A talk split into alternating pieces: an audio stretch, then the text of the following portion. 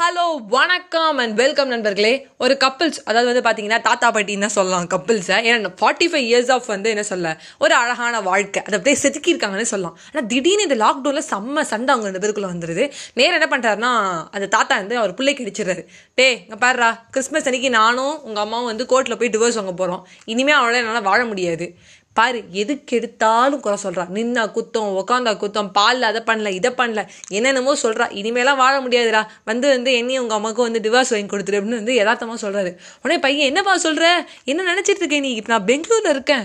என்ன நடக்குது? ஒன்றுமே புரிய மாட்டேங்குது. நீங்க எப்படிலாம் சொல்கிற ஃபார்ட்டி ஃபைவ் இயர்ஸாக நல்லா தானே வாழ்ந்துட்டு இருந்தீங்க. நான் இவர் வந்து பயங்கரமாக கத்துறாரு. உடனே வந்து தாத்தா சொல்கிறது பாரு இப்போல்லாம் நீ கத்துனாலாம் எனக்கு தெரியாது.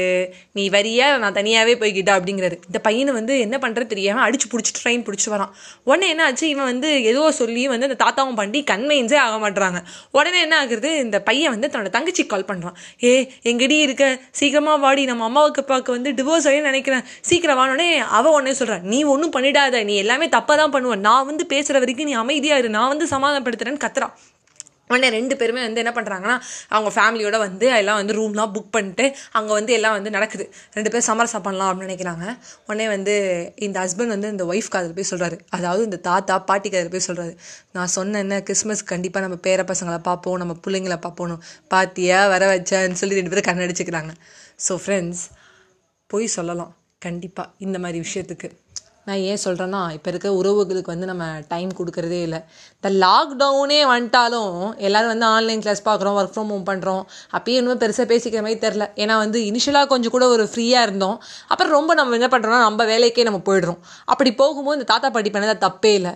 இன்றைக்காக நீங்கள் ஃபீல் பண்ணியிருக்கீங்க இந்த மாதிரி இந்த பாட்காஸ்ட் கேட்டு கூட உங்களுக்கு தோணலாம். நம்ம சரியாக யார்ட்டையும் பேசலாம் அப்படின்னு நினச்சிங்கன்னா ஒரு டென் மினிட்ஸ் அந்த லேப்டாப்பையோ இல்லை ஃபோனு என்ன வேலை செஞ்சுருக்குன்னு நிறுத்திட்டு ஒரு பத்து நிமிஷம் போய் டைம் ஸ்பெண்ட் பண்ணுங்கள் நீங்கள் பேசக்கூட இல்லாதனால தான் அந்த தாத்தாக்கு எவ்வளோ தூரம் போ தோணிருக்கு பாருங்களேன் ஒரு பொய் சொல்லணும்னு சொல்லி.